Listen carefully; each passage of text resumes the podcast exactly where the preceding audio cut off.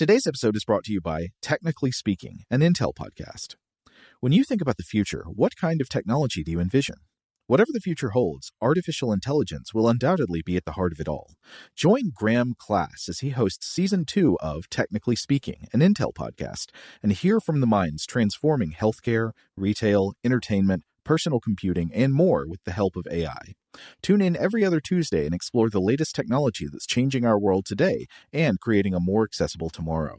Listen to Technically Speaking, an Intel podcast, on the iHeartRadio app, Apple Podcasts, or wherever you get your podcasts. What's up, this your boy Lil Duval, and check out my podcast, Conversations with Unc, on the Black Effect Podcast Network. Each and every Tuesday, Conversations with Unc podcast feature casuals and in-depth talk about ebbs and flows of life and the pursuit of happiness. Unlike my work on stage, I tap into a more serious and sensitive side to give life advice and simply offer words of encouragement, yet remind folks to never forget to laugh. Every Tuesday, listen to Conversations with Unc, hosted by Lil Duval on the Black Effect Podcast Network, iHeartRadio app, or wherever you get your podcasts. Presented by AT&T. Connecting changes everything. When you buy Kroger brand products, you feel like you're winning. That's because they offer proven quality at lower than low prices. In fact, we guarantee that you and your family will love how Kroger brand products taste, or you get your money back. So next time you're shopping for the family, look for delicious Kroger brand products, because they'll make you all feel like you're winning. Shop now, in-store, or online. Kroger, fresh for everyone. Open a limited-time 11-month certificate at Kemba Financial Credit Union. At 5.25% APY, it's more than triple the national average, plus it's a safe and secure way to grow your money. Visit your local branch or kemba.org/cd for details. Offer expires May 31st, 2024. APY equals annual percentage yield. Restrictions apply. $500 minimum and $250,000 maximum deposit. Advantage status required. Comparison based on bank rate average. Federally insured by NCUA. Are you a Stuff to Blow Your Mind fan? Are you a New Yorker? Do you plan to attend this year's New York Comic Con? If so, then you've got to check out our exclusive live show, NYCC Presents Stuff to Blow Your Mind Live Stranger Science. Join all three of us as we record a live podcast about the exciting science and tantalizing pseudoscience underlying the hit Netflix show Stranger Things. It all goes down Friday, October 6th from 7 p.m. to 8:30 p.m. at the Hudson Mercantile in Manhattan. Stuff You Missed in History Class has a show right before us, so you can really double down. Learn more and buy your tickets today at NewYorkComicCon.com/NYCC-presents. Welcome to Stuff to Blow Your Mind from HowStuffWorks.com.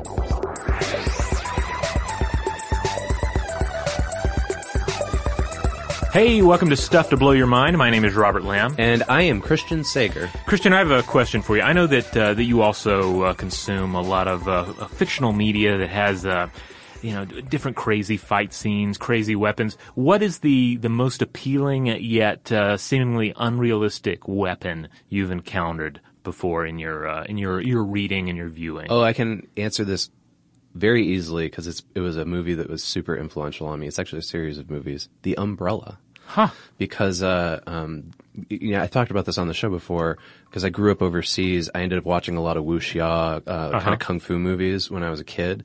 And there's a series that Jet Li was in the early 90s, late 80s, called Once Upon a Time in China. And he plays this legendary Chinese character, who I think is a real person, but it's also ostensibly argued that these movies are like history revisionist. Right. Anyways, this guy fights with an umbrella. Oh, like that's his weapon of choice. Like penguin style? He uses the umbrella as like a defensive thing against swords and other stuff like that, but then he will also like occasionally open it up and like spin it to kind of like distract his enemies while he does like backflips and stuff. I love those movies so much that I actually got artist Kagan McLeod to do a commission for me of this character that Jet Li played with the umbrella and everything. Well, an example that comes to my mind is another weapon that shows up in Hong Kong action films, and that's the flying guillotine. Oh, yeah. Yeah, that's totally in these as well. Yeah, which is kind of like, if you haven't, you really need to look up a clip of it to know what I'm talking about, but it's essentially kind of a bladed ring that's also made into a hat, and it's attached to a string, and you kind of zip it around the room and try and make it land on your opponent's head, and then you pull the string to decapitate him? Yeah, it's like the I don't know if there's any realism to that weapon at all, but it's like the Vorpal ring, right? Because you just instantly kill these people if it works the way it's supposed to. Right. I think it's pretty clearly established there's just a folkloric weapon and a weapon of fiction, because it's just far too elaborate and specialized to really be all that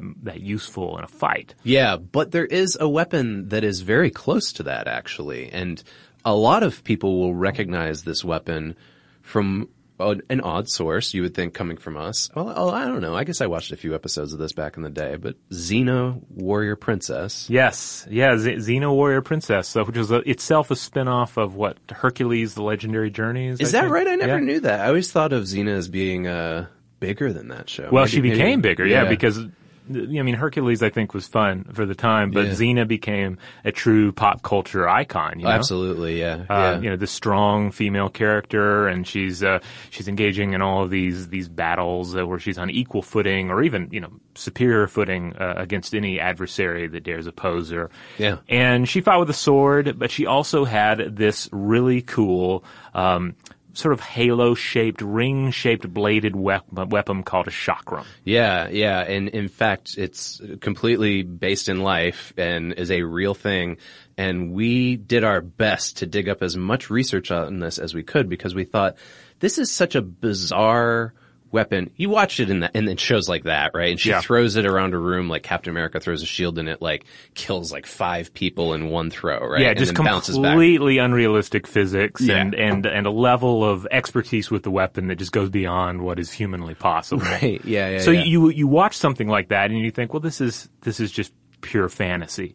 But there is this actual weapon that we're going to talk about today. We're going to talk about it in terms of a little bit of mythology, some military history, and then some aerodynamics. But you have this chakram or chakar, and it is, or sometimes just referred to as a chakra, and it is a razor-sharp ring of metal designed to sail through the air and deliver spinning death, or at least, laceration or mutilation to your adversaries. Yeah, so I wish we could put some JPEGs up for you all right now to try to give you a visual understanding if you haven't seen one of these before. But it's more like a halo than a disc, right? And we'll give you some pop culture examples other than Xena, if you're unfamiliar with that maybe will help cement this for you. But it's essentially a death aerobie. Like, if you're familiar with the aerobie, the frisbee that has the center cut out of the middle, that's what we're talking about. Imagine one of those, but sharp on the outside. And there are a couple different forms. So there was the chakar sada, and that is the version that was smooth and had a sharp outer layer, on its edge. But there was also the chakar kadavdar, and that had a serrated outer edge. And actually, in some of the videos that we watched for this, I noticed that there were a few people who had the serrated ones. In particular, there was a video I watched of, there's an actual Sikh weapons master who still practices the same martial arts forms, and he was demonstrating how you use these, and he had the serrated ones. Yeah, the serrated one also has, I think, more of a tie-in with Hindu mythology, as we'll discuss. But before we get into that, let's talk a little bit more about pop culture. This seems to be a largely underutilized weapon in fiction, which is crazy considering how fantastic it is. I think, other than Xena, probably the most recognized version that people would know it from is Tron. Yeah, the second one, Tron Legacy. Yeah, not that many people actually went and saw. But if you remember in Tron movies, they had the discs that they threw around, and the discs also had the information of their personalities on them, or something. Yeah, they were identity discs, or I think sometimes referred to as the discs of Tron, as in the old video game. But in Legacy, they would have these battles where they would each two people would face off with these things. They'd throw them around a room, they'd bounce off walls, and eventually strike each other, right? Yeah, because it was essentially the internet, right? You're just heaving your identity at other people until somebody perishes. But in the first film, it was more of a frisbee, and in the second film, it was more of an aerobie, or essentially a chakram. Yeah, exactly. So there's a couple other examples we have here, mainly from video games, it seems. Yeah, so one key example there is the hat that the Mortal Kombat character Kung Lao wears. Right. And it's a hat But it is essentially a chakram that's just kind of been perverted into a hat, I guess. And then this character has a son in MKX, the most recent Mortal Kombat entry. Okay. And this character whose name is Kung Jin, he uses this is one of his weapons, but it's not his signature weapon, so it's not like his character-defining weapon at all. It's like a special thing. Like if you hit buttons in the right order, he'll whip one of these out and throw it across the room. Yeah, it's just one of his many special attacks. Okay. So I feel like there was more potential there. Mortal Kombat to really claim the chakram. I wonder if Xena just like dominated the chakram market, you know? I guess so. In the way that Wonder Woman, I mean, there aren't a lot of lassos with characters either, you know? That's true, you know? It's kind of like cowboys came and owned it, and so anyone... And, of course, Wonder Woman, so everyone feels like if they have a lasso, they're just going to echo cowboy movies or Wonder Woman. Yeah, but there is a fascinating... physics to this weapon too, and I think it's actually really interesting when you see it in video game format too, because they have to sort of consider how the physics of the real world, like the math of the real world of throwing essentially a frisbee with blades at somebody would work in these three-dimensional spaces. It's also, as we'll discuss when we get into the actual military history of the weapon, there's also a hula hoop element to it. Yeah. So I would be remiss if I didn't point out that the 2005 fighting game Soul Calibur 3 featured a female fighter named Tira who kind of dresses like a Cirque du Soleil performer. Okay. And she has a hoop-shaped weapon that she uses, and it basically looks like a big hula hoop with blades, and she uses it like that. So it's kind of like an oversized chakram, but she's sort of employing it in ways that are reminiscent of the actual use of this weapon. So the wearing of these is actually based in fact. So some of the ways that it was used was they were either worn over turbans, or they were sometimes worn around the neck, or a warrior would put like, you know, 4 or 6 of these across like their shoulder or something like that, so they could carry them into battle and have a bunch of them. Yeah, they're ready to go because they're you know, around your limbs. Right. Now, of course, it's important to note here that there are other hoop-shaped weapons or circular weapons in various cultures, but they don't necessarily spin. Now, there's some variations of the shuriken or throwing star. You'll find some varieties that have a kind of mini chakram appearance. Oh, okay. And likewise, in Chinese martial art, there's the Fing Hu O Lun, which is this is known as the wind and fire wheels, and these are circular in shape, but they don't spin. You just kind of grip them. They're like giant, oversized, circular, bladed brass knuckles. Okay. And you asked me if there was any superhero comic book examples, and I couldn't think of any off the top of my head. I dug a little bit, and the only thing I could find was Stan Lee in the last, like, 20 years has just created a ton of characters so that, like, different companies can say, like, Stan Lee created such and such, and they do, like, 4 issues or whatever, and that's it. So he created this character that's like an Indian superhero named Chakra, and he appears to have, I don't think he wields these things, but he has like the symbolism of the chakram like in his costume and like in his powers, like circles with sort of edges to them and stuff like that. Well, that's probably a good jumping off point to begin to get into the sort of mythological power of the chakram and its use as a mythological weapon, because like anything in that you know goes deep into Hindu mythology, like the thing becomes a symbol, and the symbol becomes another entity entirely, and it kind of expands outward. Yeah, absolutely. So it's first mentioned in the ancient Hindu text, the Rig Veda, and in that it's described as glowing. So these are like glowing halos that are thrown. Yeah, and I think sometimes there's a flaming element to it as well. Oh, yeah. Okay. And then Vishnu, the famous figure, he had a chakram that was named Sudarshana Chakra, and this means vision of that which is auspicious to do movement. So the weapon itself symbolized clearing of the path of God. Like there's a strong religious symbolism to this weapon and the circular nature of it. Yeah, also referred to as the Sudarshana Chakra, and it's said to have 108 serrated edges around it. Okay. Yeah. And so that 108 is an important number. That is a sacred number in a few different Eastern traditions. Yes. Now it's worth noting that the villain Ravana, who kidnapped Sita in the Ramayana, This guy has a boon against the weapon's power, so it's ineffective against him. But okay. Vishnu uses his chakra to decapitate a number of different adversaries. So there's Rahu, the Ashura that becomes the entity of the eclipse. Okay. He uses it against the Kashmiri king Damodara and against the water demon Jalodbava. And I found a real fun account of this slaying of the water demon in which it said that the Sudarshana Chakra, quote, was so drunk on Jalababda's blood that he had totally lost control over his senses and was wandering in all three worlds without knowing what he was doing. The he here being the weapon itself. The weapon itself, yeah.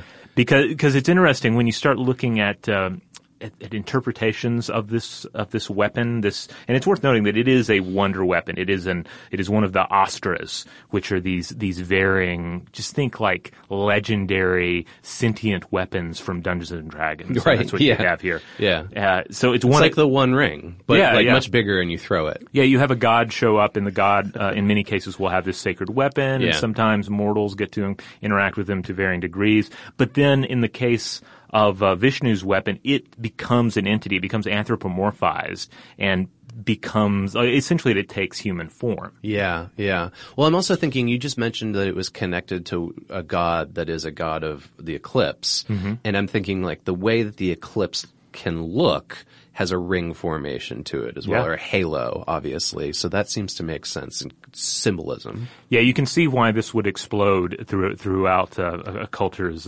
symbolism and their religious iconography, because, I mean, circles are so key to most religious traditions. I'm surprised with the recent solar eclipse that more people didn't get into chakrams. Instead, everybody's got these like cheap sunglasses left over now. Yeah, where was Arobi? At least should have jumped in and said, "Hey, Arobi, we're the official recreational item of the eclipse." Yeah, it's perfect. It's easy to look at the myth here and say, okay, well this is. This is clearly just an elaborate, crazy weapon that a Hindu god uses, and then Xena, Warrior Princess, uses it. But surely nobody is spinning around a mini hula hoop of death and using it against their adversaries in realistic combat. Because when you look at weaponry across human culture, you do tend to see recurring motifs, right? Like, and granted, there are many varieties and variations that take place, but still, like, people are killing each other with swords. They're using spears. They're using clubs. They're slinging arrows at each other. So it's kind of easy to just on the surface of things think that any weapon that elaborates beyond those basic forms is just something that someone dreamed up because it was fun. Yeah. Yeah, I think it's important to point out here, too, that the chakram, at least the way that it was demonstrated in the research that we looked at, can be thrown in two ways. It can be thrown like a frisbee, obviously. Mm-hmm. But ideally, the way you want to throw it is by spinning it around on your index finger with your finger in the center of the halo, because that's the part that's not sharp. And if you're doing it right, you can let it whip the way you would with like an aerobi, and it will go far, quiet, and in a straight line. And the demonstrations I saw of this thing, like, it is designed to cut through a human limb. Like, if to quote Daft Punk, or to miss it, to alter their quote, if you're doing it right, everybody will be bleeding. Yeah, very nice, very nice. Yeah, I mean, one of the demonstrations I saw of this was they looked at thick bamboo as being analogous to a human limb, and then they tested them against the bamboo, and it cut right through. Yes, I saw some demonstrations with sugarcane. The idea being that sugarcane had had basically the thickness of human bone, and therefore if it would cut through that, then it was up to snuff. Oh, yeah, I can't imagine getting hit with one of these things. Well, let's take a quick break, and when we come back, we will we'll get more in depth about the military history of the chakra.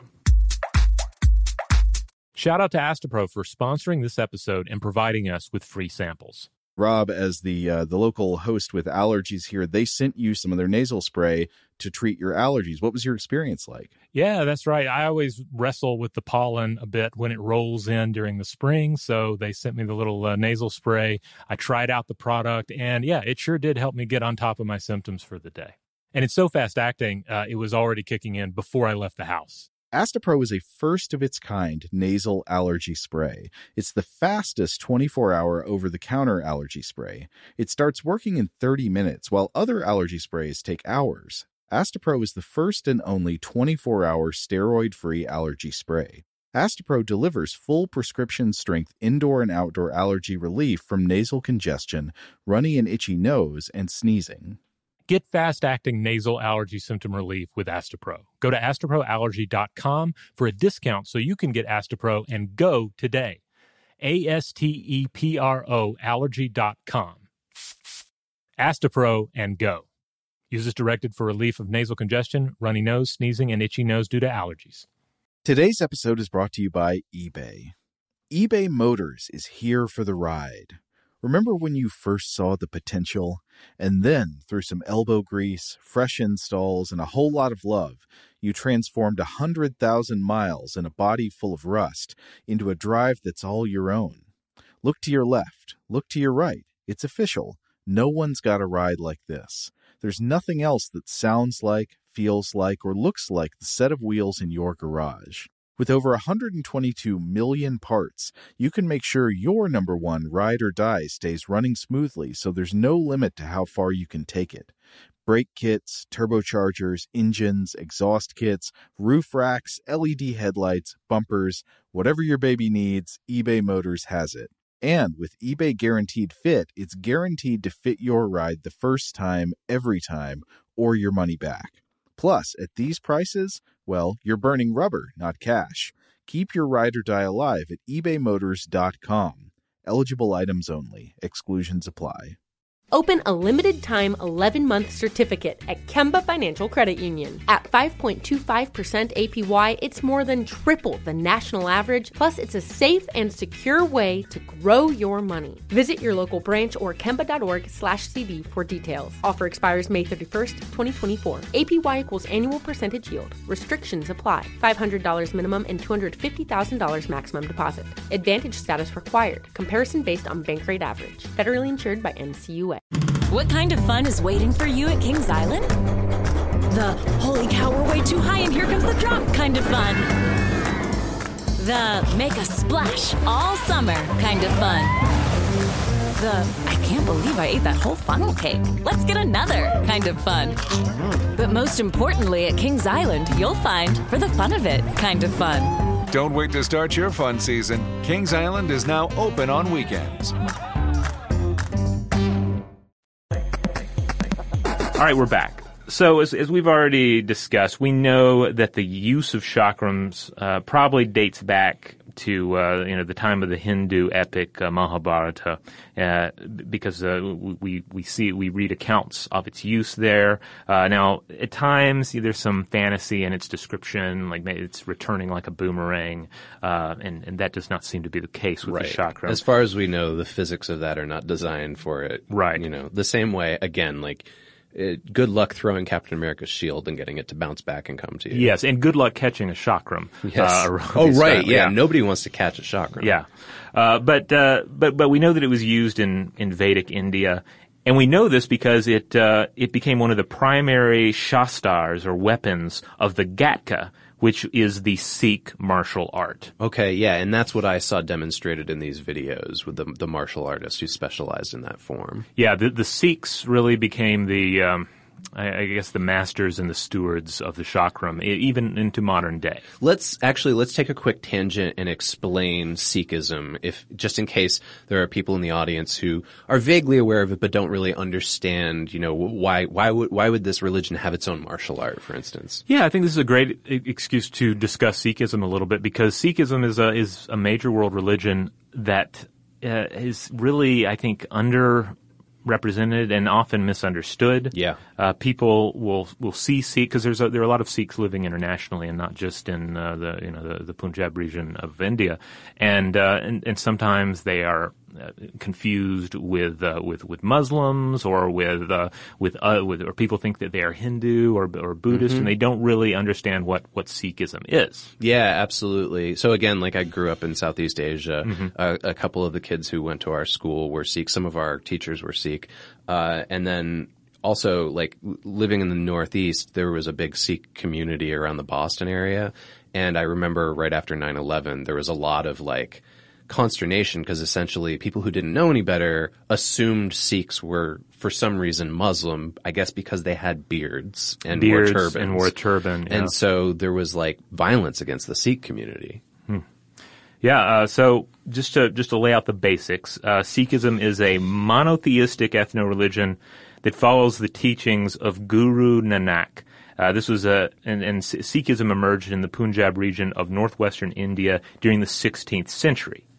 And it's most notable to outsiders because Sikh men carry a ceremonial sword or dagger that is called a kirpan. But the chakram also factors into their tradition, sometimes worn in their turban or around the turban or in the past on a conical turban. Yeah, the warriors had specific turbans that they would wear in conjunction with the chakrams that were more cone-like. Yeah. Now the kirpan, the wearing of the dagger or the sword, that's one of what's called the 5 Ks. Each of these are a practice, a tradition that is symbolic of the Sikh faith, each in its own right.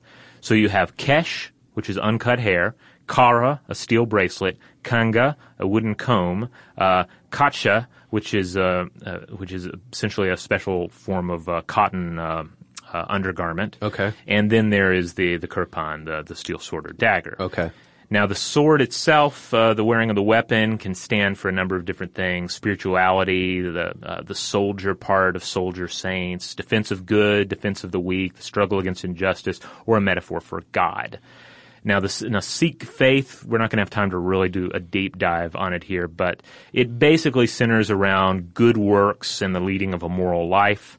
And there were 10 gurus in all, beginning with that first guru, Guru Nanak, who founded it. And then you had the final guru, Guru Gobind Singh, who lived 1666 through 1708. And he decreed that after he died, the Sikh holy book, the Guru Granth Sahib, would serve as his successor instead of a human being. Interesting. That's very interesting, especially like in light of other religions and sort of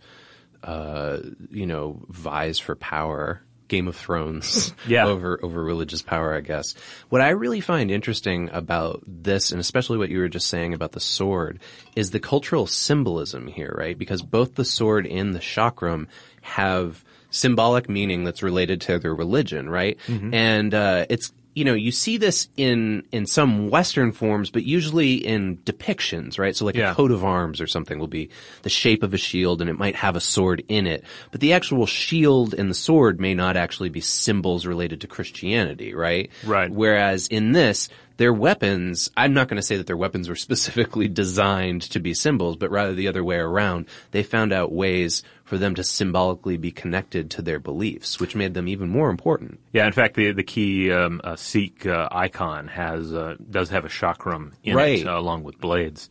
I do want to say that if you want to learn more about Sikhism and the Sikhs, I highly recommend the BBC Religion page on the topic. And you can basically do it by doing a search for BBC Religion Sikhism, and this page will come up for you. But it's in depth, and it's laid out in a very consumable fashion. Okay. All right. So let's not miss the point, though, that the chakram was a weapon. It was deployed in battle, and the Sikhs used it in battle for a large portion of their history. So they would go into battle with these iron rings. Typically, they were about 20 centimeters in diameter. Okay. And again, they'd had that sharp outer edge, blunt inner edge. And a warrior would go in with, as you mentioned earlier, with a chakram around his neck, around his arms, and then could throw it like a frisbee, but most likely would spin it around a finger and then sail it into the enemy. In particular, historical accounts indicate that the Sikhs used these weapons in combat against the Mughals, and typically in volley fire at a range of a few dozen meters. So the Sikh warriors, known as the Nahang, would fling the weapons into the enemy's front lines in order to break up the troops. So you wouldn't be necessarily sending this at a single person, right, but you just volleying them into a mass of troops in order to break them up. Yeah, it doesn't seem to me like there is, obviously if anybody's played Frisbee before, especially something like Ultimate Frisbee, right? Like, it's not that predictable as to where the disc is going to go, right? Well, but you do have more precision over the Arobi style and therefore the Chakram style weapon. That's true. Now, to give you some dates to sort of ground this so you have an understanding of when this was used, the Mughal fighting that Robert just mentioned, that was Sikhs fighting against persecution during that period, and that was 1556 to 1707. And then it was used again during the Anglo-Sikh Wars, which were 1845 to 1846, and then again from 1848 to 1849. So that's our most recent example, that 19th century form of it. Now, one of the videos we're looking at is research for this, because it's hard to find a lot of like hardcore material on the chakram. I did find an excellent source on the practices of Sikhism, the Oxford Handbook of Sikh Studies. That was really helpful, as well as when we get into more of the aerodynamics. I found a book titled "Spinning Flight: Dynamics of Frisbees, Boomerangs, Samaras, and Skipping Stones" by Ralph D. Lorenz.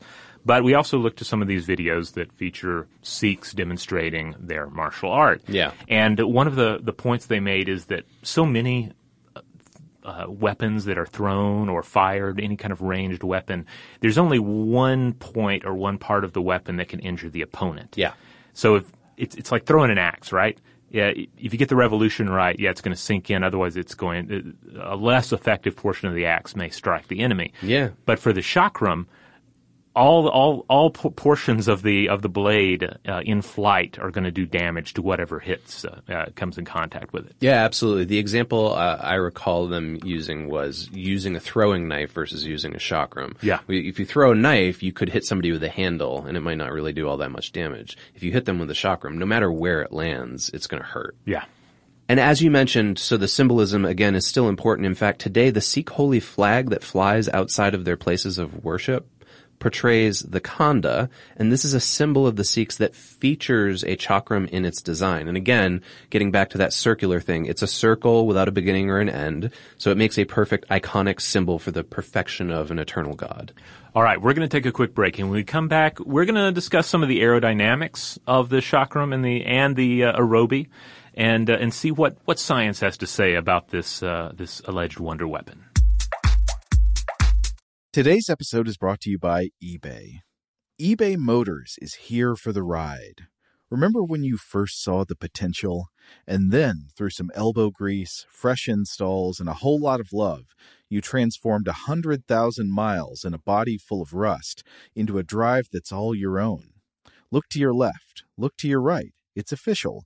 No one's got a ride like this. There's nothing else that sounds like, feels like, or looks like the set of wheels in your garage. With over 122 million parts, you can make sure your number one ride or die stays running smoothly, so there's no limit to how far you can take it. Brake kits, turbochargers, engines, exhaust kits, roof racks, LED headlights, bumpers, whatever your baby needs, eBay Motors has it. And with eBay Guaranteed Fit, it's guaranteed to fit your ride the first time, every time, or your money back.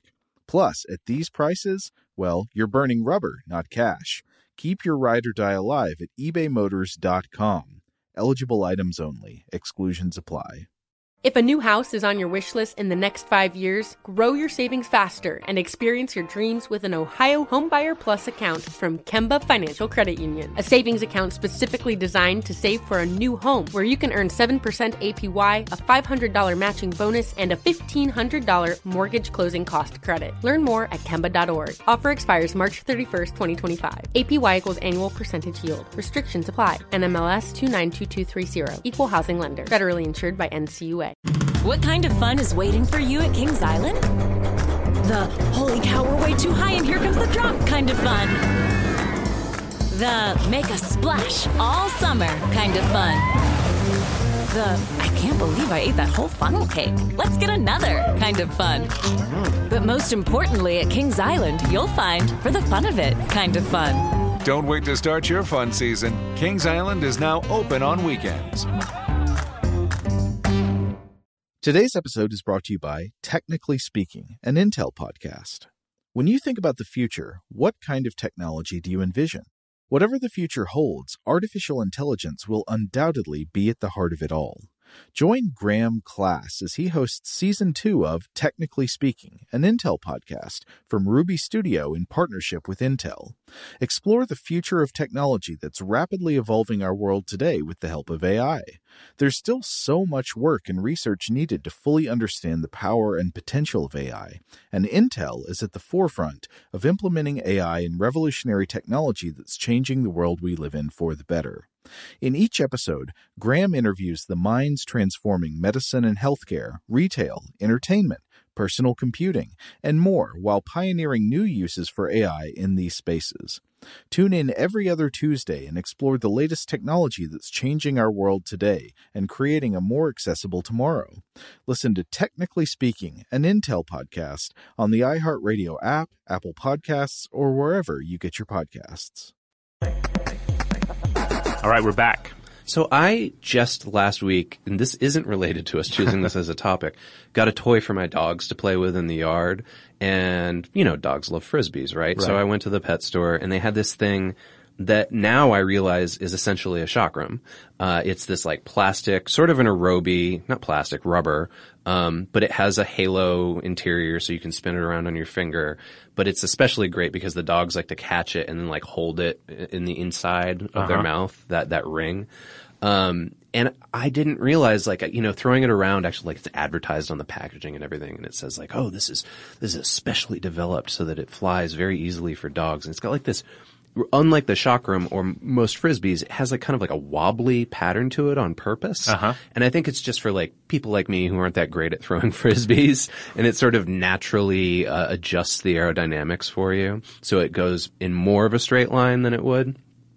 Oh man, this is just making me imagine all of these dogs out there that are being essentially trained to intercept chakrams in mid-flight. Oh, God. I mean, luckily there aren't a lot of chakrams flying around out there, but I can just imagine it, and it's not pretty. Well, hey, remember our episode on using animals as weapons, and when they used to this as recently as the last century, they would strap bombs to dogs' backs and have them climb under tanks and essentially stand up and self-detonate. You know, so I wouldn't be that surprised if the chakram came back into style if they started training dogs to be that would be awful. That's like the worst, like most graphic thing I can probably imagine is because, you know, I'm a dog lover. Well, man, yeah, like if aliens attacked tomorrow and they used disc or chakram-based weapons, the dogs would just jump out there and unwittingly sacrifice themselves. I mean, what if the predator showed? The predator does have a disc weapon, right? Yeah, and you know, it's a good thing that dogs never get uploaded into the Tron universe. So chewing on your identity rings. Yeah. So, but if we're going to bring it back into the real world, the flying disc obviously dates back to the chakram, but it was actually popularized by the Whammo Company in 1957 with their trademark Frisbee. Now, Alan Adler then designed the Aerobi long-distance throwing ring specifically after the chakram, and his added airfoiling technology, as it's called, basically it's added to the rubber and the plastic that are in these rings, allows them to go up to 250 meters. Most of us are familiar with these. Yeah, I mean, it's worth pointing out that the Aerobi Pro in particular has held 2 Guinness World Records for the longest throw of an object without any velocity aiding feature. Oh, wow. Yeah. Have you ever played Frisbee golf before? I have not. It's my brother's really into it, and so I've gone occasionally to a couple of Frisbee golf courses. And you know, like in golf, there's different types of Frisbees. In the same way, there's different types of clubs. And I think, listeners, correct me if I'm wrong, but I think there might be one of the Frisbees that is like a chakram that has a halo interior. So you're permitted to use a chakram in like Ultimate Frisbee or Frisbee Golf? I don't know about Ultimate Frisbee, but I think, because in Frisbee Golf, essentially your goal is you try to throw the Frisbee so that it lands inside a basket. That's like your version of the golf hole. Yeah. I think one of the key things here to keep in mind in the Aerobi versus Frisbee debate, if you will, is that there's basically no debate. The Aerobi or chakram design is aerodynamically superior. And that's one of the beauties of this is that in ancient India, they perfected this form. Yeah. Long before anyone was interested in just throwing them around for fun. Long before they had rubber available to them. Yeah. Right? So how did the physics of this whole thing work, right? You're probably saying, hey, this is a science podcast. Are you guys going to actually talk about the science of this thing? Yes, we will. Yeah. Here it is. So if you think of it this way, a flying disc is an axisymmetric wing, okay? So it's one wing that's symmetrical with an elliptical cross-section. And the lift of the body is what's important here, right? There's a lot of math involved in this and the physics behind it, and I don't think it would probably not be fun to listen on a podcast to me just spell out equations for you. Uh-huh. So I'm going to deter from that. But what determines the lift is the cross-sectional area working together with the disk's density. So this is its free stream velocity and a constant of its shape and its angle, okay? Now anybody who's thrown a frisbee basically understands this, right? Like how heavy the thing is, how dense the thing is versus like the angle that you throw it at, and then probably like what the conditions are in the air, right? So how does it stay stable? Well, the center of pressure due to the lift is offset by gravity. So gravity is obviously another function here. So if you just simply threw it, right? Imagine, and we've all done this as little kids, you take a frisbee and you don't even try to throw it like the way that a disc would go. You just like huck it, and the lift causes it to flip over backwards when you do something like that.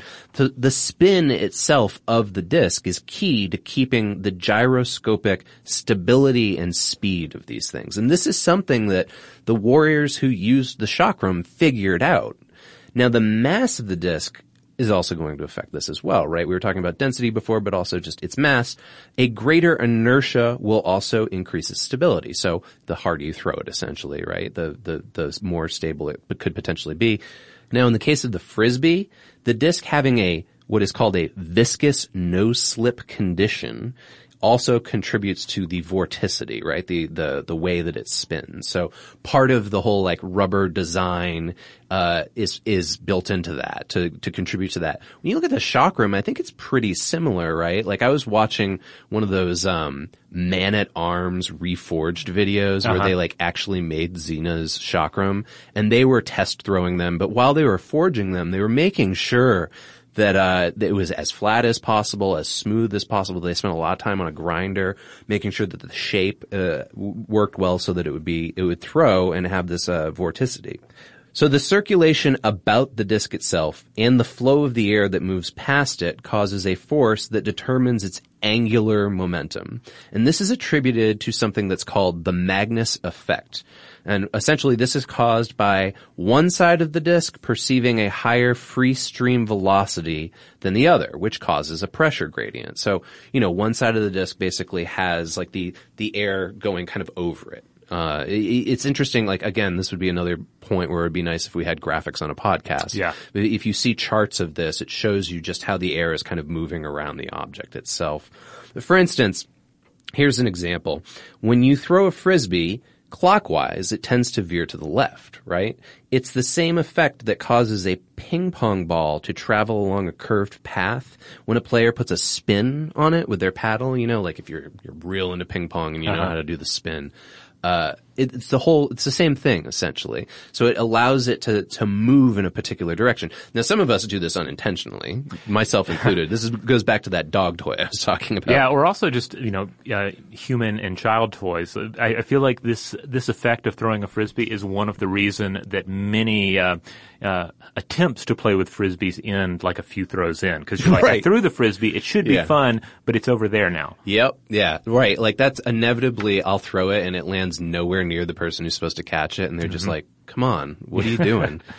Now, frisbees also use the disc's rim and the top ridges on it to improve these effects. So, you know, remember like the molding on the frisbees we used as kids? They would have kind of like those actually they're almost like serrations, right? Yeah. But the chakram doesn't have these. The chakram is essentially flat.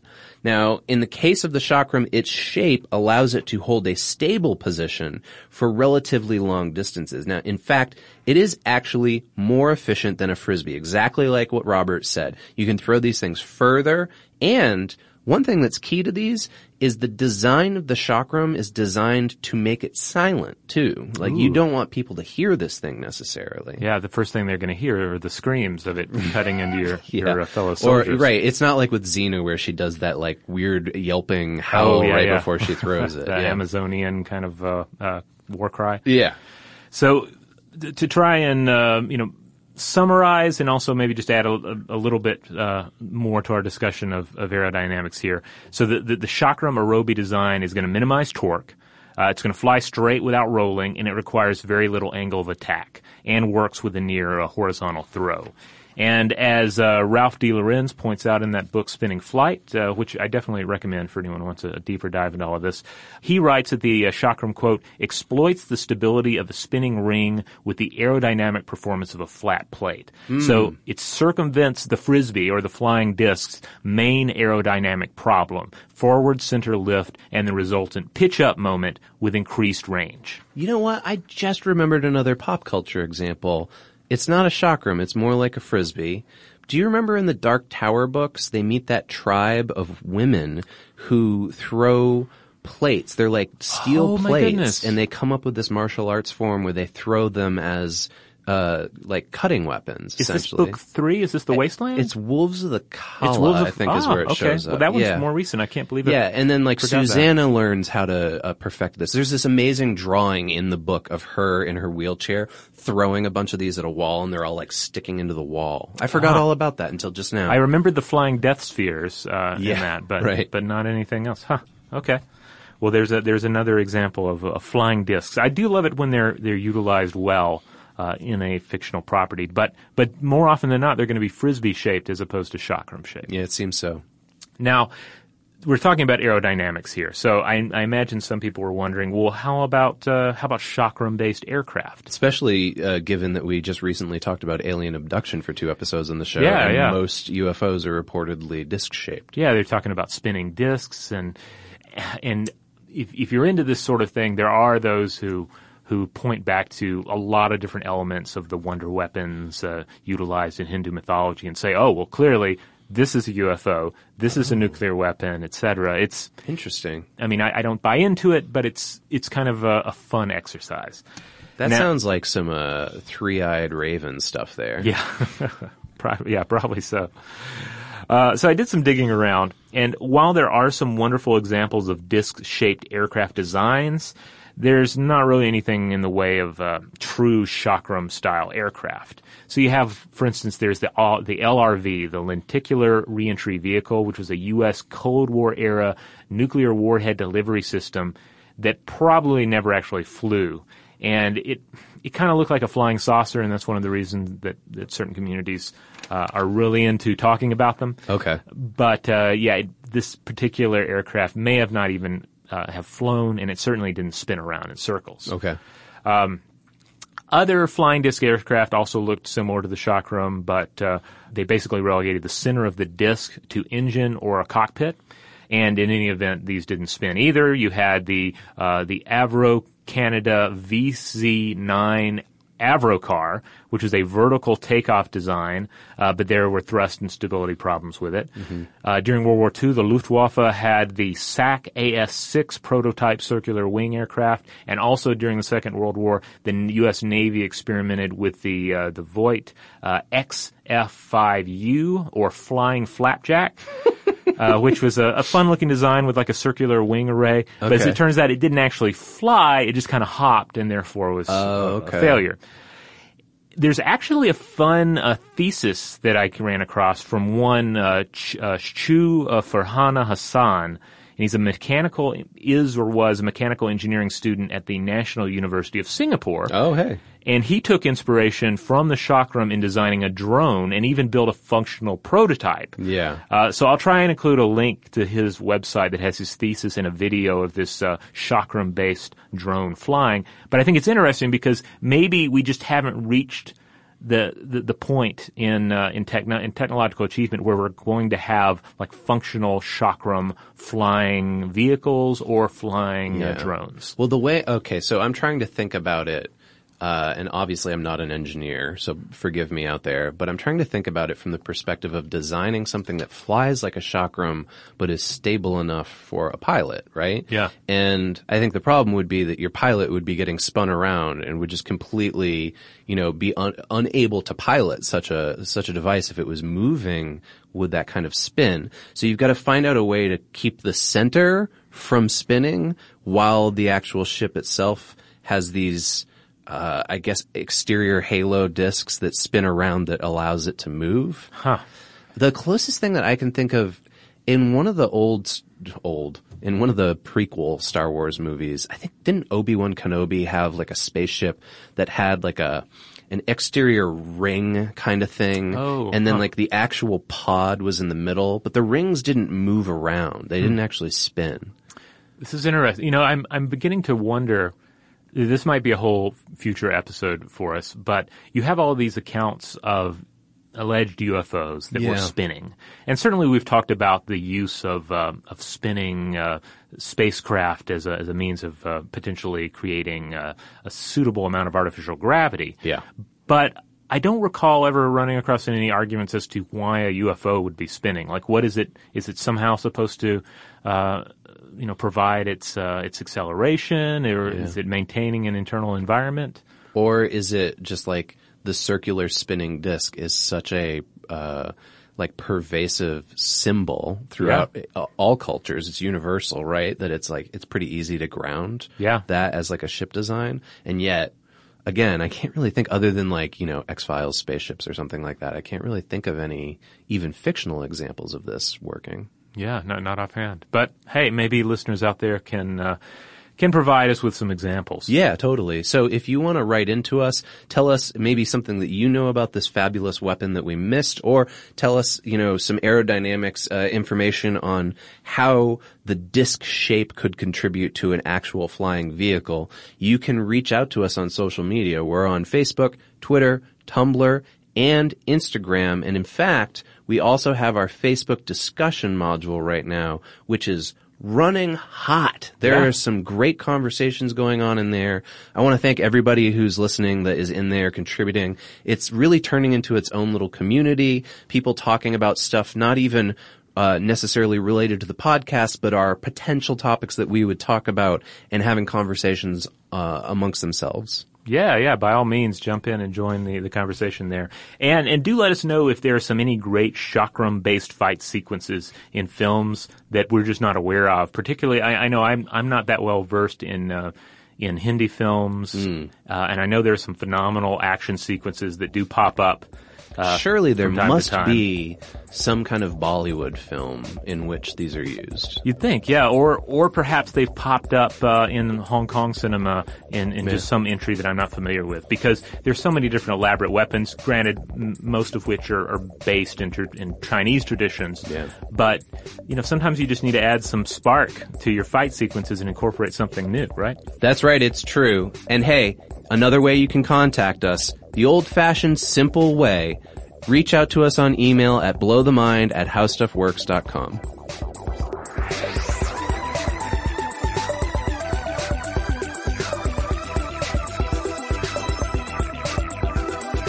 For more on this and thousands of other topics, visit howstuffworks.com.